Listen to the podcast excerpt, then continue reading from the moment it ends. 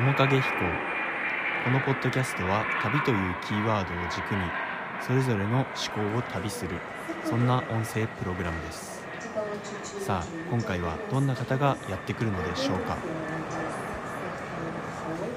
？Limite Boarding Gate Number 54.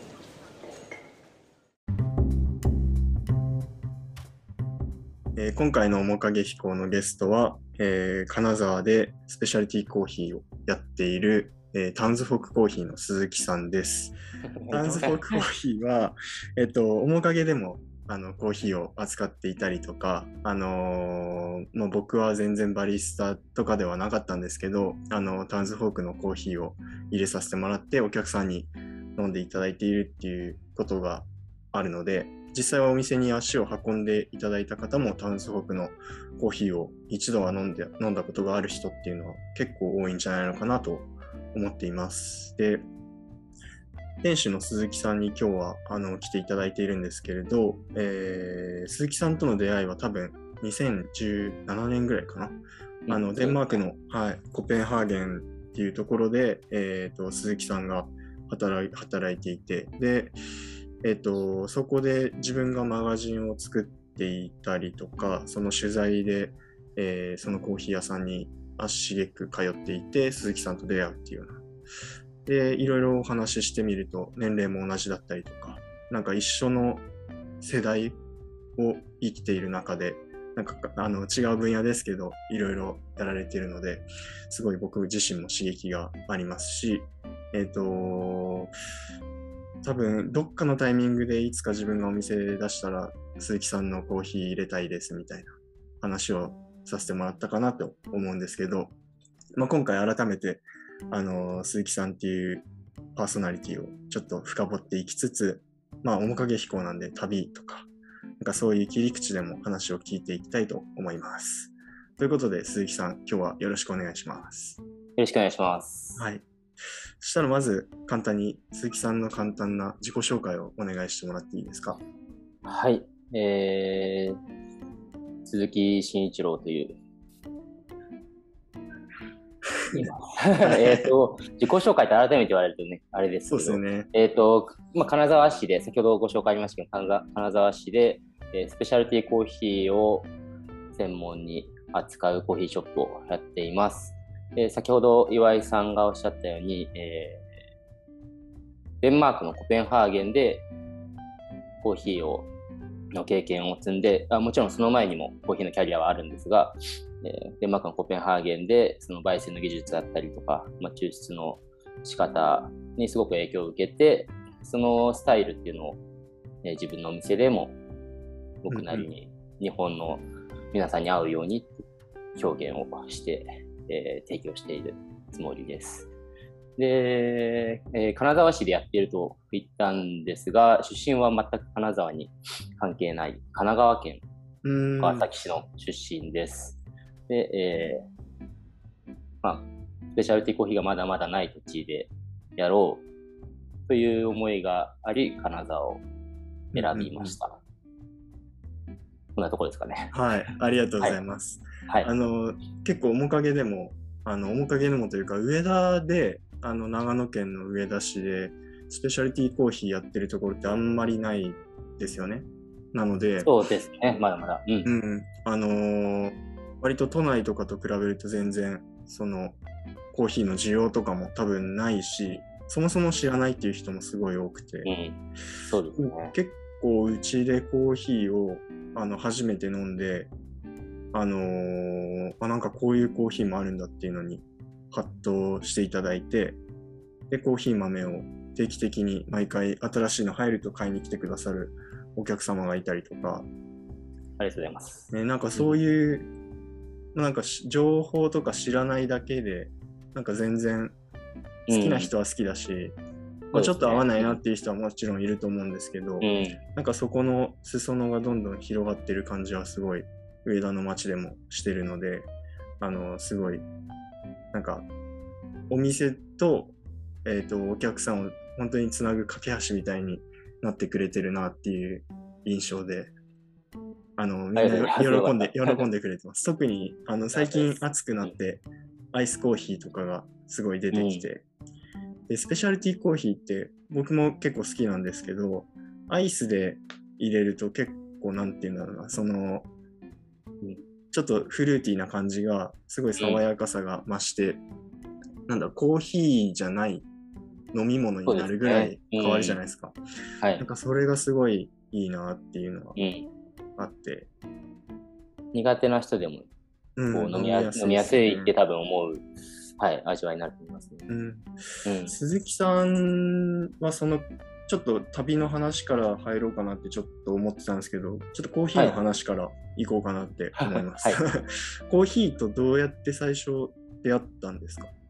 僕は、えっ、と、大学4年の時だったと思うんですけど、うん4年だったか、もしかして社会人入って1年目だったか、はい。ちょっとそのあたりは記憶曖昧ですけれども、えー、単純にこう、スペシャルティーコーヒーっていうものがあるっていうのを、何かでこう知って、うんうんまあ、コーヒーはなんとなく、あのー興味は、あの、あったんですけど、もともとそのコーヒー飲むタイプじゃなかったんですよ。どっちかっていうと紅茶を選ぶ方。あそうなんですねうん。でもなんかコーヒーって、なんだろう。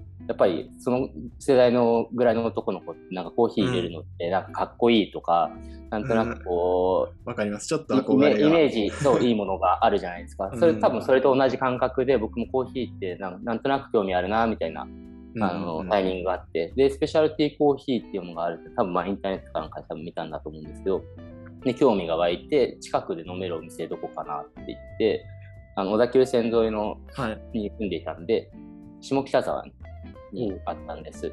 コフィアエクスリブリスっていう、ええー。ーまあ、すごい有名なお店。あれラテが美味しいところですエスプレッソ美味しいところですか？エスプレッソ系では、うん、あのー多分押してないんで、フレンチプレスむしろ、あそうなんだ。知ってるんで、うん。はいはいはい。で、ここに行ってみて、で、頼んだら、あの、まあ、うちのお店でも、このコーヒーはこんな味がします。なんか、フルーツの味、例えばラズベリーの味がします。オレンジの味がします。って書いてあったりするんですけど、そのお店でもそういうふうに書かれていて、うんで、その時はそういう概念全くないから、何を言ってるのかよくわかんない。本当にそんな味するわけないだろうっていう、ちょっと半信半疑で飲んだら、うんそういう味がして、うんおーなんだこれっていうのが、一番最初の出会いですね。うんそのちゃんと、ちゃんと意識してコーヒー飲んで、はい、その世界に入っていったっていうのは、うんうんうんここからですね。はい。そっからすぐにコーヒーの世界にっていう感じですか？あ、えっ、と、仕事としては全然全く始めていなくて、うんあの、コーヒー自体は、最初はもう本当趣味としてうん。ハマっていったって感じですね。いろんなお店回ったり、まあ、ワークショップとかそういうセミナーとか受けたりとかいうことはしてたんですけど、うんうん。本当に趣味の範囲なるほどっていう感じで、はい。でもなんかその多分今あの普通の一般の方もう僕もそうだと思うんですけどあの日常的にコーヒーは入れるしちょっとこだわったコーヒーを飲みたいなって思っていてそっからそれを仕事にするっていうこの このステップアップって何がきっかけだったんですか、きっかけ、単純に、うん。あの、あ、でも、ノノージーコーヒーっていうコーヒーショップに、あの、その後勤めるんですけれども、うん。まあ募集かけてて、うん、応募してみて、採用されたっていうのが本当に大きい。じゃあそこまでなんか真剣にキャリアを考えたりとかそういうことではなかったんですねそうですね。もちろん、あの、その社会、いわゆる会社員をしていたんですけど、そのずっとこのいう生活でこういう仕事をしてて、まあ、自分の人生満足するかなっていうのは、うん。ちょっと疑問がつく、うん。もやもやする感じっていうのは本当にずっとあって、自分がこう、面白いと思えるものを仕事にしてやっていきたいなっていう思いはあったんです。で、で、それが本当にココーヒーなのかどうかっていうのは別に明確にその時自分はなかったんですね。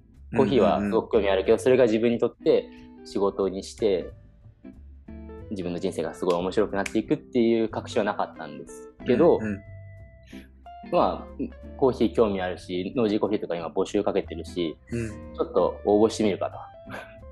何 何が起こるか分かんないから。はいはいはい。で、そしたら採用されて、うん。で、採用されてまあ本気で考えて、でもこれはもうそういうチャンス1回しかないし、かもしれないし、まずやってみようと。まだ20代半ばだったんで、行ってみるかっていう感じですね。だからそんなにこう、なんだろ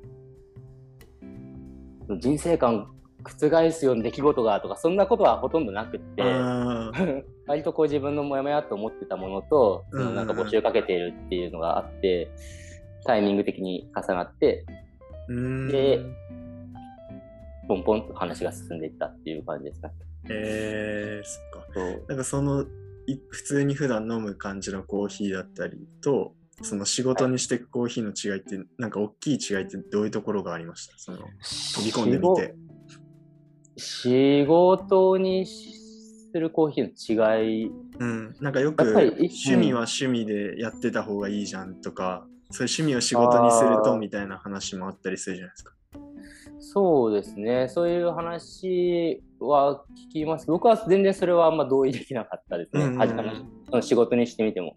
仕事にした方が楽しいじゃんっていうふうにしか思わなかったというか、だから多分それを言うのは、結局本当に趣味レベルでしか好きじゃないっていうか、なるほどねと。いうことだと僕は思いましたけど、そのやってみて。やっぱ好きなんで、あのお客さんに売らなきゃいけないってなると、やっぱり知識ももっと必要だし、うん。あの意識しなきゃいけないポイントが全然飲むときと違うじゃないですか。こううん。だからそういう部分をこう技術を高めるとかそういう部分もすごく面白かったしうん。全然あの、まあ、全くその飲むコーヒーのへの意識っていうのはガラッと変わったんですけどそれであの嫌いになるとか大変に思うってことはそこまでなかったですね。うんうん。うん。そこでノージーでどのぐらいやってたんでしたっけ？ノージコーヒーは3弱いました三年弱ほぼ3年かな。はい。うんはい。そこそこ。それでデンマークにそうです。デンマークに修行を。いました。はい。まあ、もちろんノージコーヒー時代の修行なんですけどね。まあ、もうワンステップアップしたいなと思って、うん。デンマークに行って、そう行く場所ははいもうデンマーク一つに絞ってたんですか、そうですね、まあ、北欧がやっぱり、そのコーヒーのカルチャーも進んでいると思ってたし、うん。あの、国としてのイメージもなんとなくやっぱり良くて、うん。単純に、単純にその向こう向こうの生活にも興味があるし、っていううんで、まあ、北欧ってのは決めていて、はい。で、まあ、スウェーデンあたりとかも、なんか妻が好きなんで、スウェーデンも。あ なんか、ちょっと考えたんですけど、うん。ビザの問題もあるので。デンマークの方が、はい、あの働最初に働きやすかったので、うん。デンマークですね、はい、になりました。うん。ノルウェーはあんまり選択肢はなかったです。ノルウェーはもうフグレンが、なんか日本で結構 あの有名だし、行ってらっしゃうんるバリスタさんも多かったんで、うんうんうんなんかちょっと2番煎じになるのも嫌だなと思って。あでもその気持ちはなんなんとなくわかる気がします。はい。本当になんか向こうの北欧の人たちって、うん。あのーいわゆるちょっとフルーティーで酸味があるコーヒーを結構はい飲むと思うんですけど、はい。なんかそこら辺もなんか肌で感じてみてどんな感じでした？なんか日本で提供するものとの違いというか。なんか提供するもの自体はうん、そんなに、なんだ東京のコーヒーショップと、その味とかクオリティとかは、はい。そんなになんか全然違うっていうことではないんですけれども、やっぱりコーヒー飲む文化っていううんののあ圧倒的なこう根付き方にすごい衝撃本当に受けて最初4月の最初の日曜日かなんかに初めてお店に立ったんですけど、デンマークってこう冬長いじゃないですか。デンマークに限らずうんうん。ヨーロッパ。で寒いのでうん。なかなか外に出れないみたいな日々が みんな多分続いていてですごく久しぶりにいい天気で、うん。外に出れそうな日曜日だったんですよ。うんうんうんそしたらもう人が本当にコーヒーショップにわーって、はいはいは本当に人の波ってこういう感じだなっていうぐらい本当に来て、これ最初なんかお祭りとかイベントがこの辺で あるのかなって 本当に思うぐらい僕体験したことなかったんで、い。はい。何なんだこれはみたいな。人が止まらないけどみたいな。うん。まあそういう、本当にそういうぐらい晴れたらもう日曜日だし、コーヒーショップ行こうみたいな。本当にみんなそういう考えで。4月の晴れとかだと多分、あれですよね。に10度ぐらいになるかならないかぐらいの。そうですね。まだまだそのぐらいです。うんはい。ねコートは着なきゃいけないけど、でも日差しがあったら、こう、なんか、うんまあ日本の冬と同じぐらいで気持ちよく過ごせるかなっていう感じ。で、本当に人が止まらなくて、コーヒー入った初日だったんですけど、ブログに。なまだ全然わかんない、何にもわかんない状態なんですけど、とにかくコーヒー入れてくれみたいな。ことを言われて、エスプレッソひたすらに入れ続けたっていう記憶があでもうシフト終わった時間でもう逃げ逃げるように帰るっていういう記憶が。だから本当にそれぐらいーコーヒーの、コーヒーショップが求められてるっていうか日常生活に、はいはい。っていうことにこう衝撃を受けましたね。違いに、うん。鈴木さんが、あの、お勤めになってたところは、プロローグコーヒーバーっていうお店で、あの、バリスタチャンピオンとかも、うん。2018、19で取ったのかな。そうですね。1819だったかな。はい。で、取ったオーナーとかもいたりとか、うん。うん。あの、すごい面白い取り組みをしてたり、なんていうのかな、コーヒーだけじゃなくて、コーヒーの周辺の、をより考えてる方たちですよね。そうですね。うん。そうコーヒーショップが関わるなんか全てのものうん。をもっといいものにしていこうっていう。うん。なんかコーヒーと、なんか食だから、その食周りっていうだけじゃなくて、そのなんか身につけるものとか、使うカップとか、うん。いろんななんか、本当にお客さんもそうだし、あその空間の中とか、うん。すべてに関わることに対して、なんだろう、すごい考えてる人たちが。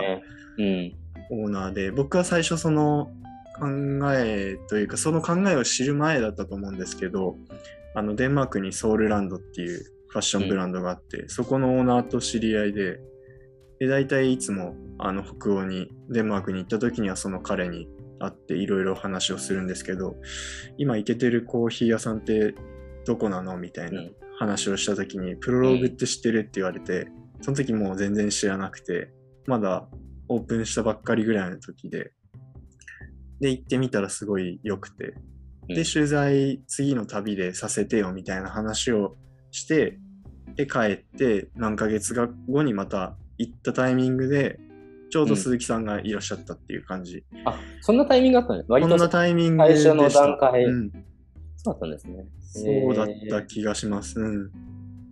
で、オーナーのセバスチャンと話してる間、鈴木さんが後ろでガ ガサガサ、もうひっきりなしに動いてるのをちょっね。と見ながら。うんまあ、そこからもう毎回あの取材で旅に行った時に、うんあのー毎朝鈴木さんなりセバスチャンなりにコーヒー入れてもらって、ね、あそこで出してるクロワッサンが僕はすごい好きで美味しいですよね。美味しい 本当に美味しかったですねなんかそれと美、味し美味しくなりますね。うん、あれは。あの、ラテとかカプチーノとの相性とかねすごいいいんですよね、うん。うんあれは本当体験してもらいたいうん、なんかね。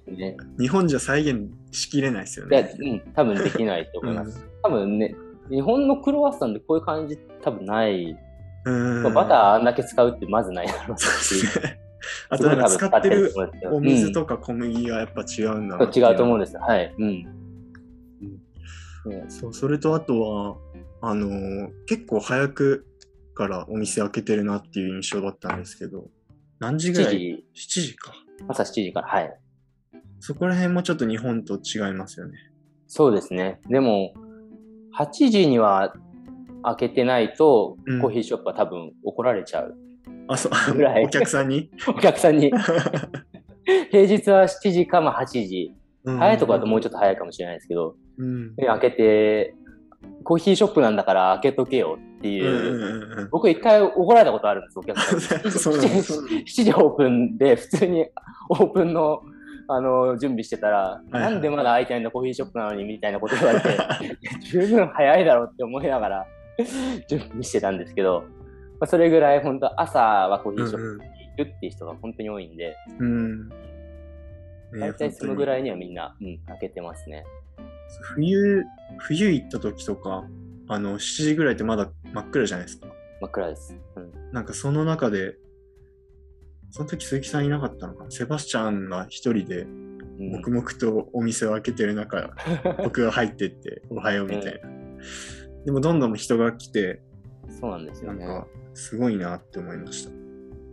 冬とかだったらもう来ないかなって思ったりするんですけど、いや、全然、もう、ねルーティーンとして本当にやっぱり来る人は来ますね。8それって時台から。うん。あれですか？なんか、なんていうのかな？日本で言うとちょっと、ポケットタイムみたいなのあるじゃないですか。なんか、人が全くあ来ない。ああ、はい。そういうのもあんまないんですか？えーっと、ほんのちょっとあります。朝8時から10時ぐらいまでうんピピークタイムなんですね。もうほんとず行列というか。ずっとコーヒーさばき続けるみたいなのがあって、その後、まあ、11時台からランチぐらいまではちょっと落ち着く。まあそれでも人は普通に来てうん出たり入ったりしてるんですけど、全く来ないってことはないんですけど、ちょっと落ち着いてるっていう時間はその時間にあります。でもランチタイム終わりの時間になると、またコーヒーみんな欲してくるんで、うん。そこからもうずっとほぼノンストップって感じですね。うーん。うん、6時まで。さすがに5時以降になるとね、もうみんなビールとかにみ5時終わりぐらいでしたっけ？あと6時に終わりです。?6 はい。時か。いや、でも長いっすね。7時、7時、6時か。すごいですよね。すごい。長い。長い。そっか。うん、え結構お休みあったんですか？休みは、あの、しっかりありました。週、うん。週2回というか、えー週に38時間だったかな。確あか、。そっかそっか。あの、法定はいはい労はいだからそれに合うようにというか、う。週5日の時もあれば短いシフトでうんうんうん。4日の時もあったりしとか、そういう感じ、もちろんなんか全然ない時もあったし、みたいな。そういう感じでしたね。だからちゃんとあの休みとか、あの、労働時間っていうのはきっちり守られてました。うんうんううん。鈴木さんはもともと、あれですか、バリスタもやりつつ、ロースターも、ノージーの時ってやってたんでしたっけ？農事コーヒーの時は、ロースターは全やってくなかったんですか？やってなかったです。そのプロローグで初めてやったきっかけって何かあったんですか？きっかけはもう自分からやりたいっていう、はい、手を挙げて。ちょうど人も僕が入って少し経ったタイミングで、うんうん。どんどん増えて、まあ、プロローグ自体がどんどんどんどん、あの、有名になり大きくなりっていうんうんううんフェーズだったんで、人も増えてきて、で、オーナーの二人も、どっちかっていうと、こう、経営に。どんどん回っていくようなフェーズだったんで、ロースティングも誰かに任せるっていう、それまではオーナーのヨナスが全部一人でやってたんですけど、任せるっていうタイミングになって、で、まあ多分ぜメンバー全員にこうヒアリングとか、うんうん。あの、どういうふうにこう、プロローグではい。働きたいかっていうのを聞いて、で、僕はその時にまあロースティングもやりたいし、こういうこともやりたいっていろいろ話をして、で、うんあの、任せてくれることになってっていう感じです。えうん。ーそのヨナスがやってたやつを、味をそのまま引き継いでやってったんですか？それとも鈴木さんなりにちょっとアレンジ加えてったんですか？えーっと、最初はもちろん、やっぱ引き継いうんでやっていったんですけれども、えーっと、まあ、僕ともう一人、あの、ロースティング担当がうんいて、二人でやってたんですけど、やっぱりこうやっていくうちにもっとこうがいいよねっていうのは当然出てくるんで、うんうん。まあ、それは反映しながらっていう、もちろんヨナスもそれの意見はもちろん言うし、うんうん。で、反映しながらっていう感じだから、最終的には僕とそのもう一人の。味っていうのはどんどんどんどん反映して徐々に徐々に反映されていっていると思いますね。うん。それってロースターやってる人たちがあの飲んだりとかして味を決めていってるのかそれともちょっとお客さんの反応を見つつコミュニケーション取りながらやってるのかってどっちなんですか？えっと、基本的にもう自分たちの味を、あ自分たちで味を見て決めてますね。ーうん、うん。そっかそっか。いやなんかそういう経験が今にもすごい生かされてるのかなってちょっと思ってタウンズフォークはもうん。う両方やってるじゃないですか。バリスタもやるし、はい。豆の焙煎もやるしみたいなうん。そう、まあ、そうですね。その時の経験は、ものすごい 生かされて。はい。そうですよねうん。いやー、なんかすごいですね。なんかいろいろ挑戦を、そのコーヒーっていう中でもいろいろできるようになはい。って、なかなかそうですね。うん、貴重な本当に経験を、まあ、できたなっていうのはありますね。誰もがね、できるわけじゃないと思うんで、うんあの、すごいいい人たちに巡り合ったなと思います。そのロースティングを任せてくれるし、うん、まあそもそも雇ってくれるっていうのもね。味の決め手ですもんね、ロースティングは本当にね。そうですね。あの、もちろんバリスタもすごく大事な仕事で、あの、ゆロースターとバリスタで優劣はないですけど、はい。やっぱりロースティングされた豆のなんだろう、うんポテンシャルそのものを変えることはバリスタはできないんで、うんそれをいかにこう最大限表現するかっていう部分になるんで、まあ、そういう意味では、うんロースターの仕事っていうのは重要ですね。はいうんもう働いてる期間はもう決めてたんですかその、こんぐらいプロローグで働くみたいな。全然、あの、決めてなかったです。うんで、ただそのビザ、就労ビザが1年更新で、はい。もう1年、次の更新どうしようかっていうタイミングで、まあもう1年いてっていうよりかはもう戻って、うん。自分のお店の準備始めた方が、まあ自分はもう早く、ね、最終的にはそっちに自分でお店を開いてっていう方を考えてたんで、うん。もうそっちの方向に早く行こうかなっていう感じで、スパッと辞めたって感じですかね。だから、うん、最初から何年とか決めてたわけではうんないで。す。うん。で、えっ、と、そんな中、あのーどうして金沢でタウンズフォークを開くことになったのかなっていうのはちょっと、誰もが気になるところだと思うんですけど。そうですよね。うん。えっ、と、まあ、さっきあの自己紹介の時に、はい。そのスペシャルティーコーヒーがないうん。街でやろうっていうのがあったっていうのは、それ結構やっぱり大きくって、はい。もちろん金沢に観光で来たうん。ことが前にあって、でその時は自分がこう行きたいなというようなコーヒー屋さんであんまり見つけられなかったんですね。うん。まあ、多分なかったんです。で、えー、で、改めまあでも街自体の印象はすごく良くて、うん。なんか雰囲気いいなっていうのがすごくその旅行では残っていて、金沢の街。で、それも全然5、6年前なんで、あのうんコーヒー、自分のコーヒーショップ開くとか全く考えずにうん。いた頃なんですけど、あの、この場所でとか、うん。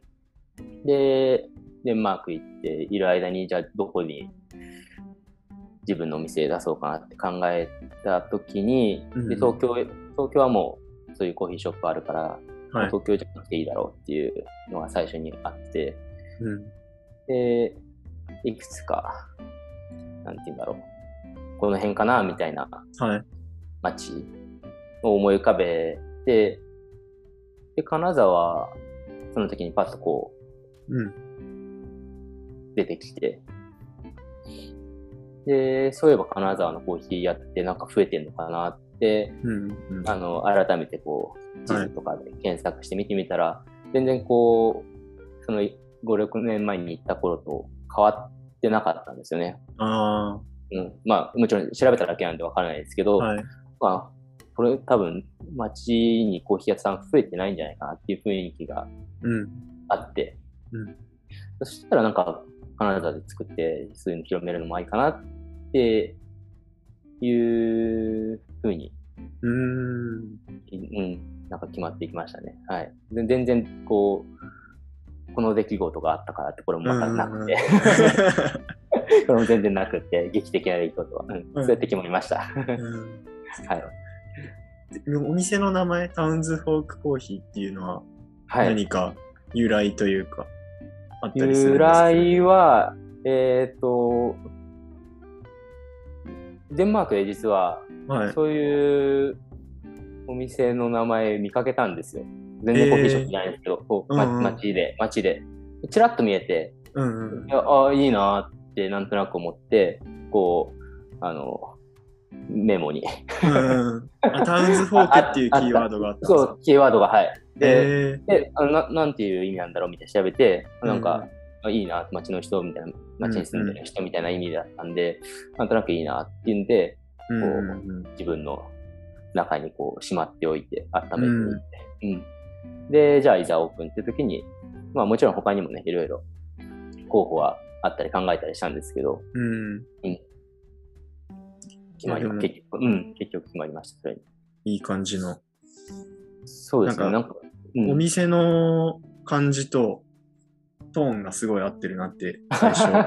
本当ですか？うん。なんか、なんていうのかな。なんか、うんクリーンな感じ。あ、うん、ありがとうございます。うんそういう雰囲気、うん、は、そうですね、うん。いいかなと。あと、なんかタウンっていうのも、うん。やっぱり言葉としてうん。しっくりきたし、うん。で、フォークっていう言葉自体の意味、イメージもうん。良かったんで、うん。なんかこう、土着している文化だったりのイメージがあるじゃないですか、フォークって。はい。うん。そういう感じいいなと思って。うんうんうん。うん。なんか地に足ついた感はありますよね。そうですね。うん。うん。すごいいい響きだなって思ってます。ありがとうございます。実際お店もう2年半ぐらい。いや、えっと、まだ2年、うん、2年2年です。うん。この間2年。そっか、この前2年って。はい、はいそっか。どうですか？やってて。やってて、あのー結構、最初は、やっぱりまだこういう味わい慣れてない人が多いんで、うんうん。受け入れられにくいかなと思ったんですけど、そんなこともなく、割と、ううんん、さっき、あの、岩井さんも上田でもこう、今までこう知らなかっただけ飲んでみたら好きな人はいるっていうおっしゃってましたけど、そんな感じで、あの、本当に今まで選択肢がなかっただけで、うん飲んでみていただいたら、全然それは年代とか関係なく。ちゃんとこう、そういう味の面白さとか美味しさに気づく人は気づくっていう感じで、うん。うんすごく楽しいですね。で、やっぱりうん。反応が、あの、新鮮なので、あそういう意味では本当に面白いですね。うん、ー結構年齢層も幅広いですか？ね。幅広いと思います、うちは。結構、ご年配の方まで来られるので、うん。そう一回だけ去年、あの、鈴木さんが主催してプロローグウィークをやった時に、自分もあのプロダクトでちょっと参参加させてもらって、はい1日半ぐらいいたのかな？はい。お店にいたけど、なんか、東京にいるよりもおしゃれな人たちがめっちゃ来てるなっていう。めっちゃ驚きましたね。あのーいろんなね、あの、そういう方々もいらしてくれてるとは思いますけど、うん。なんか何かしらこう、まうんアンテナ張ってるというか、なんかピンと来た人が来てるんだろうなと思って。うん。ででも本当街のおじちゃんおばちゃんうんうんもうんもちろんやっぱり使ってくれますしね。うん。おそういう意味では本当店、に良かったですね。お店や、お店やってると結構面白いですよね。なんか、うん。なんて言えばいいんだろう。自分のお店なんだけど自分のお店じゃないような感じが 僕もちょっとやってて思ってて、やっぱお客さんがお店を作るっていうのもなんとなくあるのかなってうん。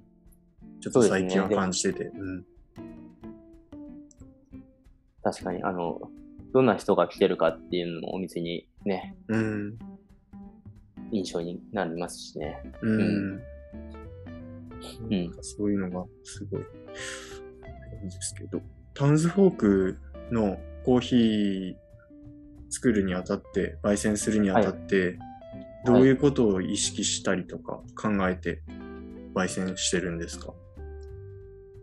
基本的には、その、コーヒー豆の、うん。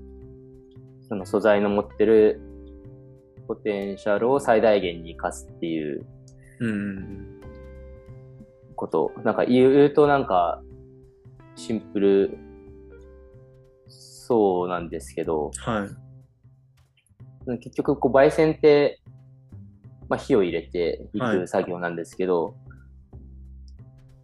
こう入れすぎるとやっぱり余計なうん味わいが上についてしまうんですよね。その焙煎によるこう香ばしさみたいなものとか、まあ、深入りとかも結局そういう部側面があるんですけれど、そそれはでも僕はコーヒー豆のそのものの味わいではないんで、そんなに出す必要はないと思ってるんですね。そういう焙煎による味わいって、ついた味わいっていうのは。うん。で、そのコーヒーの中に持っている味わいっていうのを最大限に引き出して、で、それ以上に余計なことしないっていう、もう、そこだけを考えてるって感じですかね。なるほど。うん。その最初のあの、うん。コーヒー自身の味わいってどうどうやって見極めるんですか？それ、まあ、どうやってみて、まあ、もちろんそれは焙煎してみて、うんうん実際飲んでみてっていう感じではあるんですけど、あ焙煎して飲んでみたら、うんある程度、あのこの豆はもっとこういう風になるだろうなとか、うんうんあの、これは今、今回の今の焙煎で、ちょっとこうしてしまったからこうなってるなっていうのは、なんとなく判断できるんで、うーんうん。そこで、その後の修正を考えていくっていう感じですかね。うん結構なんかレシピノートみたいなのってあったりするんですか？ノートではないんですけど、でも全部あの、データを取っていて、焙煎機から、はい、あの、デジタルに温度のデータとかを記録できるんですけど、それをもう全部毎回取ってるんで、それ見ながら、うーん。うん。同じ豆だけど例えば極端に言うと夏と冬でやるのとじゃまた違うんですか？違いますね。やっぱそうなんだ。はい。特に僕が使ってる焙煎機っていうのはそういう外気温の影響を結構受けやすいタイプなんで、うん。かなりもう夏と冬だったらガラッとえー、変わってくるし、やっぱり期間を置くにつれて生豆の状態っていうのも変化していくんで、だから同じ焼き方しても生豆自体が変わってるから、うんはい。うん、あの同じにはならないっていう、だからそこで修正しなきゃいけないっていうのはあるので、うん、だからそのデータ取っても同じようにやってもうん同じにはならないんです。まあ、毎回だから、こう、修正を少しずつ加えながらっていう感じですね。うん。でいつもやりながら豆と対話をしてるってことですね。はい。味見ながら。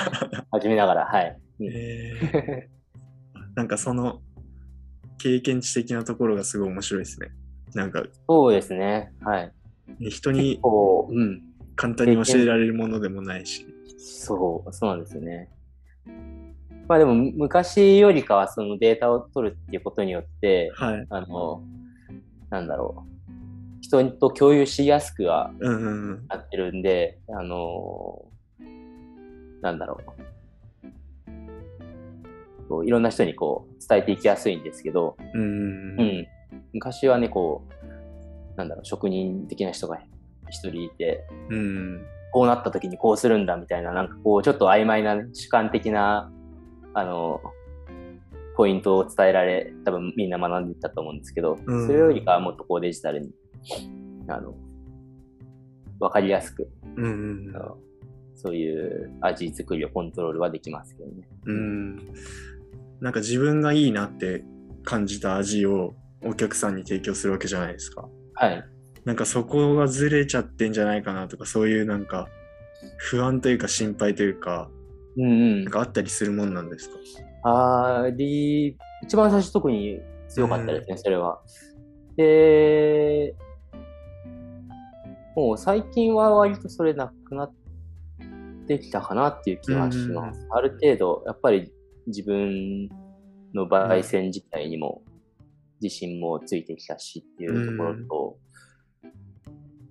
なんだろう、お客さんとのこう、コミュニケーションもやっぱ回数を重ねているんで、うんうんなんかそういう部分もつかめてきてるのかなっていう気はします。うん最近確かに意識しなくなったなと思います、そういう部うん。分。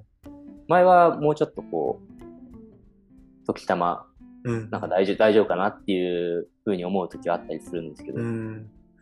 あそれこそお一人でやってるから、なおさらですよね。なんか。そうですね。うん。まあ、でも一人でやってるって意味では確かに、あの、あの、自分の、その、なんだろう。自分をいかにこう、に磨くかっていう部分うんうんで合ってるじゃないですか。なんで、あの、そういう部分では結構大変なんですけど、うんなんかもっと美味しくするためにこう、努力をしないといけないのが、他の人がいるともうちょっとこう、刺激が生まれやすくて、うん客観視ができ、ねそうですねどうどうやってやるのかがね、難しいところですよね。やりやすいんですけど、自分だとね、一人だとつい、うん。あの、あなんかそういう意味では、なんか本当に陶芸家とかガラス職人みたいな感じな 気がしてます、僕僕にとって。そうん まあ一人でやってるうちはね、そういう 部分多いかもしれないです。うん。うんねなんかそこら辺は、どんどん、まあ、時間が解決しつつ、なんかね、いろいろできるんだろうなってうん。思いますね。うん、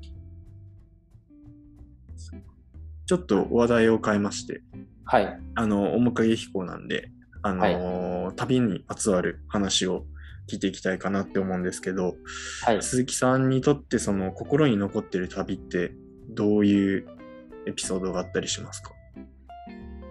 えっと、旅自体、大学の時に結構長期休みの旅にうん、ちょこちょこ結構行3週く間方ですか？旅は。い行ってました。最近はね、うんあのお店なんで全然行けてないですけど、うんお店があるんで。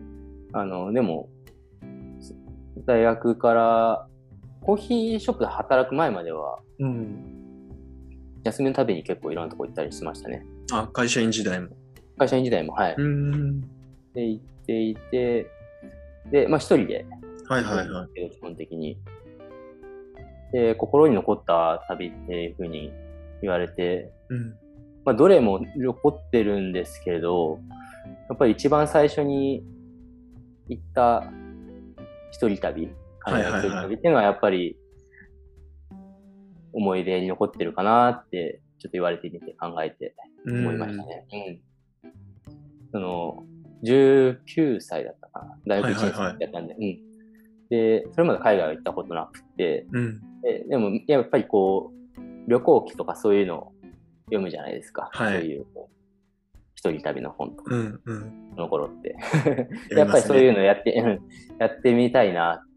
自分もそういう旅してみたいなっていう、うんそんなにすごい、ね、大冒険みたいな旅行はできないけど、でも一人でこう海外に行ってみたいなって思って、で、航空券取って、うん。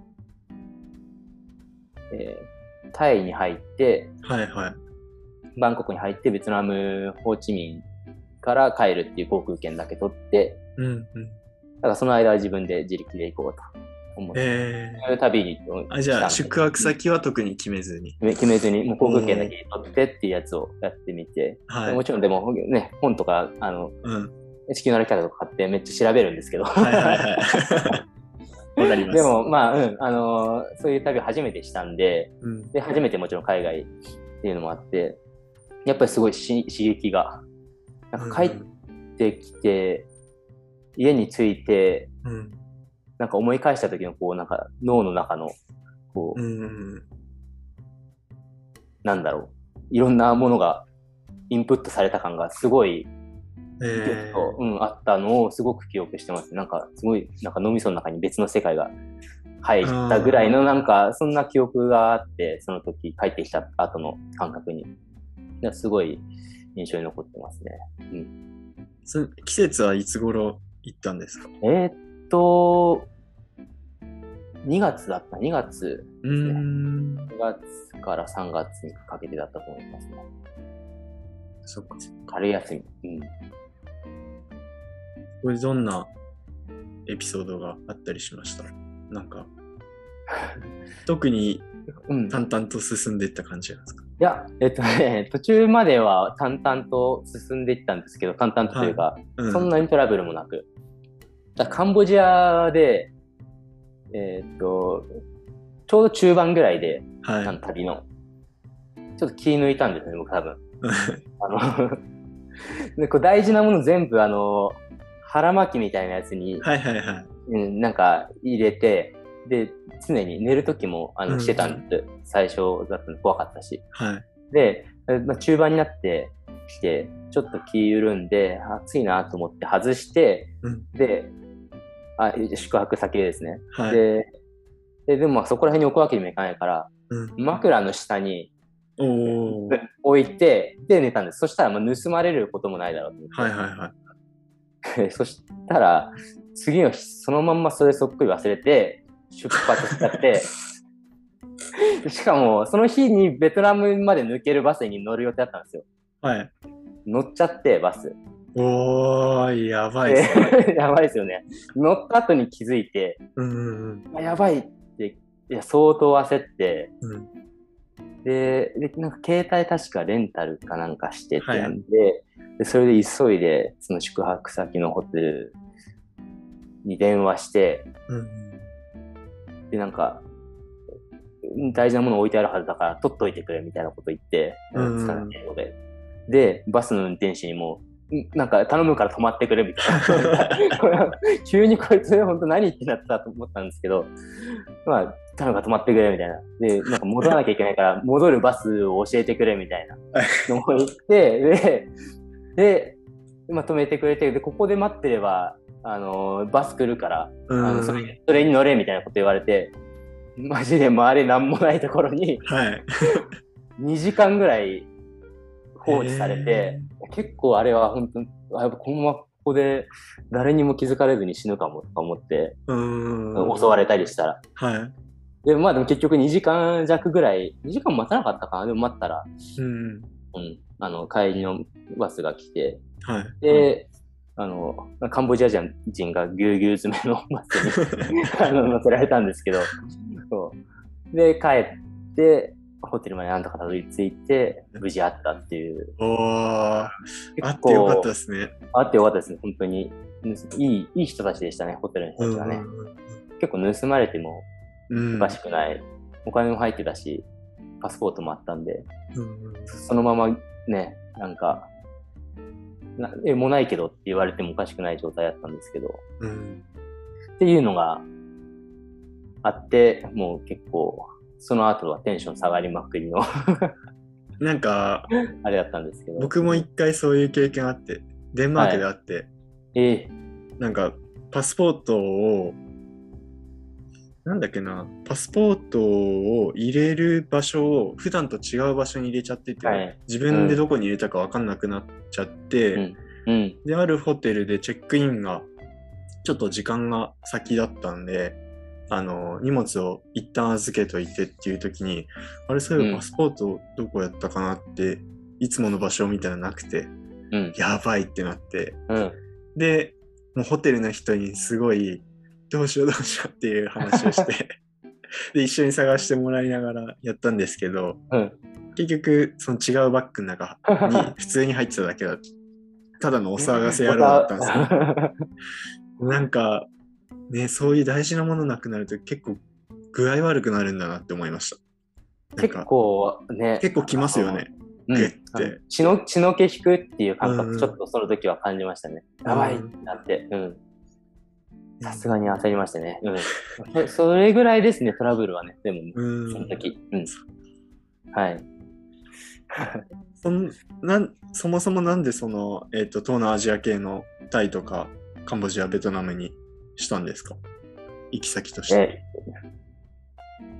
なんだ、その時、その時、多分、バックパッカうんーブームじゃないけど、うんうん的な感じで多分タイとかその辺に行く人多かっうん。大学生とかそうなのかな多分。た。うん大学生の時かな。大学生っていうなんかあとトルコ行く人多くなかったですか年代が、いや、トルコは僕周りあんまりトルコいなかったですか？うん、いなかったです。タイ、カンボジア、ベトナム、ラオスは、周りでもえちょこちょこ行く人聞いたりしましたけど、うんっていうのもあって、あの、多分、割と行きやすいって感じたんでしょうね。あそういう、ーいざとなったらそういう旅人がいるかもしれないっていうのもあるし、うんあとは、先進国だとそういう、なんだろう、ね、旅してる感っていうのを、はいはいはい。あの、薄れるのかなっていうのがあったので、多分と、うんそういう東南アジアとか途上国を選びたかったっていう年頃というか気持ちだったなと思います。うん一人で行った理由とかってあるんですか？うーんと、なんだやっぱそういう一人じゃないと、なんうん。そういう旅行をする意味がないっていうか、あ のね、自分で全部決めてっていう旅行一をする。人、一人旅も初めてだったんですか？一人旅も初めてでしたね。あうん。まず一人旅っていうのにそもそも憧れというか、やってみたいなっていう気持ちはいはいはいがあったので、うん。一人以外の選択肢は特になかったんですけど、あ。うん。うん。その中でどこ行くかっていうので、その場所が決まっていった感じなんですそうですね。うん。なんか、ね、一人だとやっぱりみんなといると、みんなとの思い出になっちゃうけど、一人だと、なんかその場所との思い出になりますもんね。そうですね。自分とその場所と。うん。うん。そうですね。でも本当に確かに、あの、場所にこうすごいいろんう。なん思い出が、あの、うん明確にこう、どこどことか街とか覚えてないけど、あの、はい。こういう雰囲気のあった街でこんなことが起こってとかすごい覚えてますね、やっぱり。うん。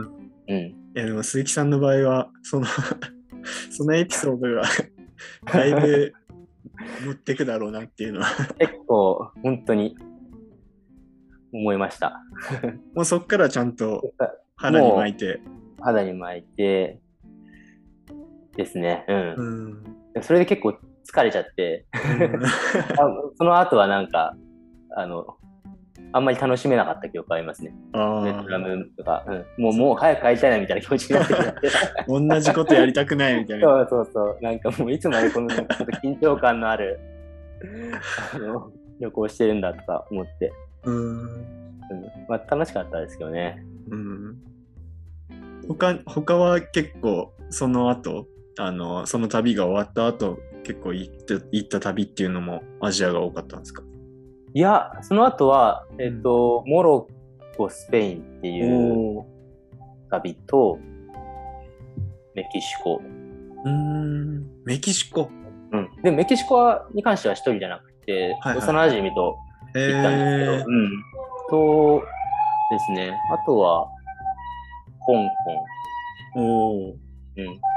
結構、なんだろう。すごい守備範囲というか、いろんなところが、中南米もね、行ってみたいっちゃ行ってみたいですけど、なんかあんまり、メキシコは良かったです。アメリカから行く感じですよね。乗り継ぎはそうですねそう。っすよね。うん、アメリカに乗り継いで。うん。そっか、メキシコ。楽うん、やっぱ文化も面白かったですし、はうん、良かったですい。よ。メえキシコ。うん。ー、モロッコ、スペインとかも面白そうですね。地中海モロッコ、。スペインも楽しかったですね。うん。まあ、ちょっと、そこも一人ですか、モロッコ、スペイン。そこも一人です。はい。うん。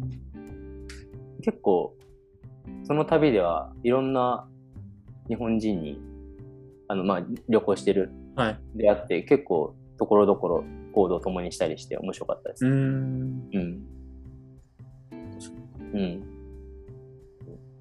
スペイン。その、うんスペインに渡る船とかでも結構トラブルがあって、はい今思い出したんですけど、はい。あの、船で、まあ、国境を越えるというか、はいはいはい。モロッコからう渡るんですけど、なんか乗る前のこう検査みたいんで、なんか、君だけちょっとこっち来なさいみたいな感じで、なんか別室連れてかれて、はい。うんなんかどうやら僕は中国人のスパイだと思われたらしいんですよ。やばい。で、そう、中国人のスパイだと思われて、お前が本当に、ね日本人のパスポート持ってるけど、本当に日本人かテストするから、今からテストするから、それを合格したら OK みたいな。言われて、でなんか日本語の例文が書かれて、これを英訳しろみたいな。えー、私は大阪から来た日本の大学生で、今春休みです。みたいな、なんかちょっと微妙に難しい、なんか、英訳を振振られて、まあ、なんかめっちゃ緊張したんですけど、その英訳。うん人生で一番緊張した英訳なんですけど、ま あ答えて、はいそしたらなんか、うん、なんか3人ぐらいでやつらがこう目見合わせて、うんこいつ大丈夫だなみたいな感じになって、で、ちゃんと船乗れたんですけど、結構それで多分僕のせいで1時間以上船遅れてて、っていうのを今、謎のね中国人のスパイが。そう、スパイがなんかススペインに入国しようとしてるみたいな 疑いをかけられ、ってえいうトラブルなんだかんだありますね。ー、すごいな、それは。スペインはバルセロナとかですか？バルセロナまで行きました、最後。うん。まで抜けて、マドリッドとか通っていろんなとこ通って、うんいいっすね。で、うん、最後か、バルセロナから帰るっていう。うん。なんか何もしがらみなく一人旅、今後いつできるんだろうってね、思いますよね、お店そうですね。家族がいたりとかするとね。うん。ね、なかなかそういう機会はないでしょうね、正う直ね。んうんしたいですけど。うん。今、次するとしたらどこ行きたいとかってあったりするんですか？今、まあ、別に一人旅ってわけじゃないですけど、やっぱりもう一回デンマークに行きたいなっていうのはすごくあって、はいはいはい。もちろん、あの、お世話になったみんなに会いに行きたいっていうのもあるんですけど、行ってる間にこうなんか、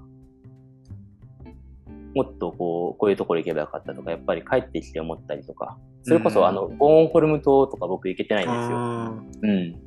で、行ってみたいし、うん。全然コペンハーゲン以外の土地もそんなに行けてないんで、他のーうん。島とか、うん。やうん。っぱりちゃんと回ってきたいなっていううんのは思いますね。うん。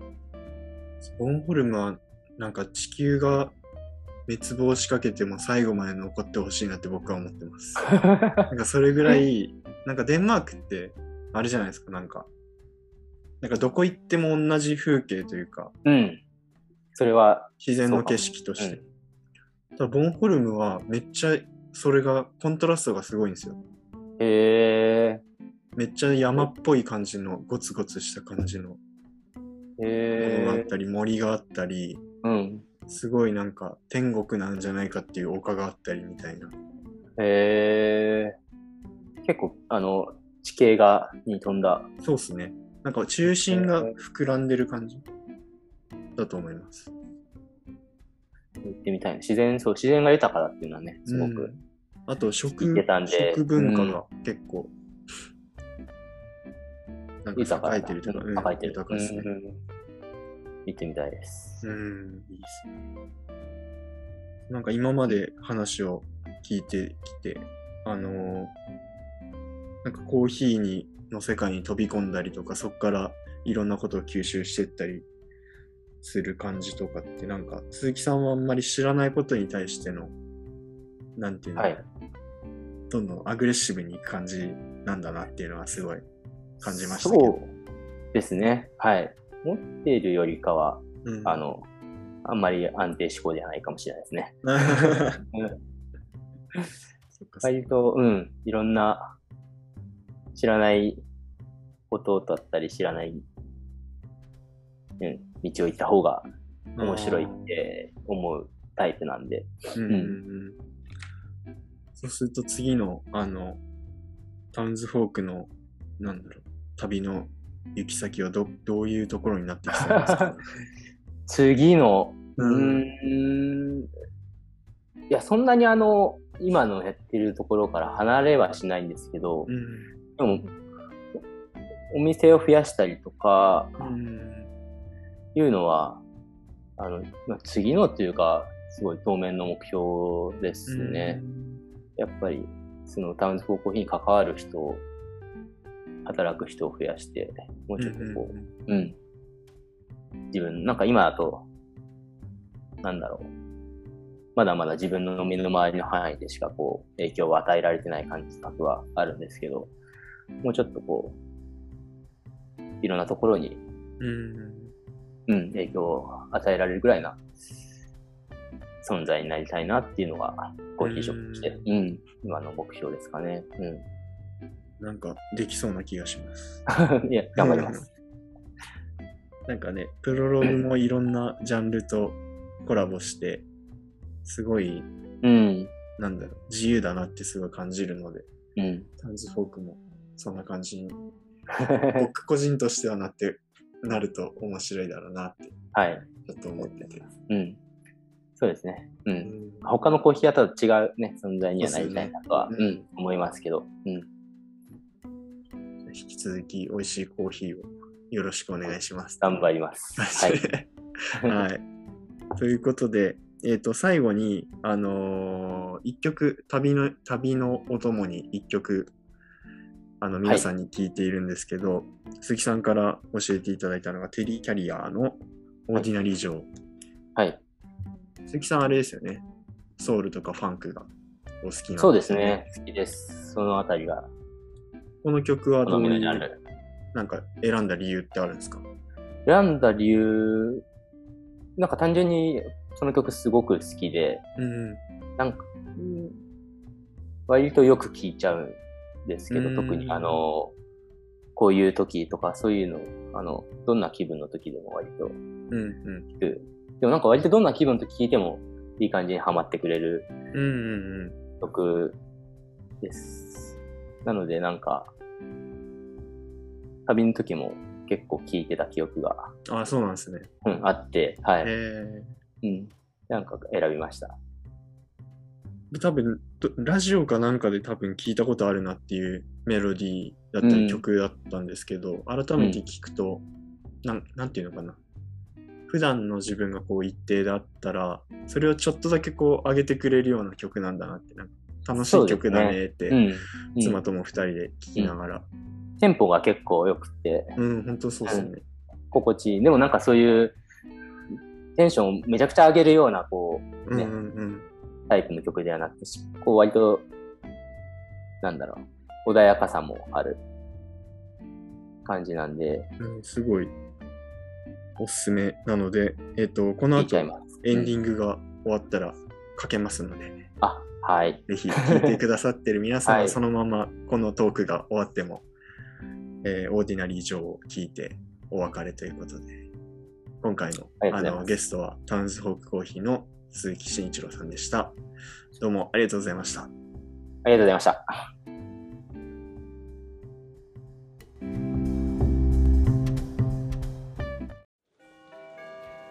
いかがでしたでしょうか？次回の面影飛行までごきげんよう。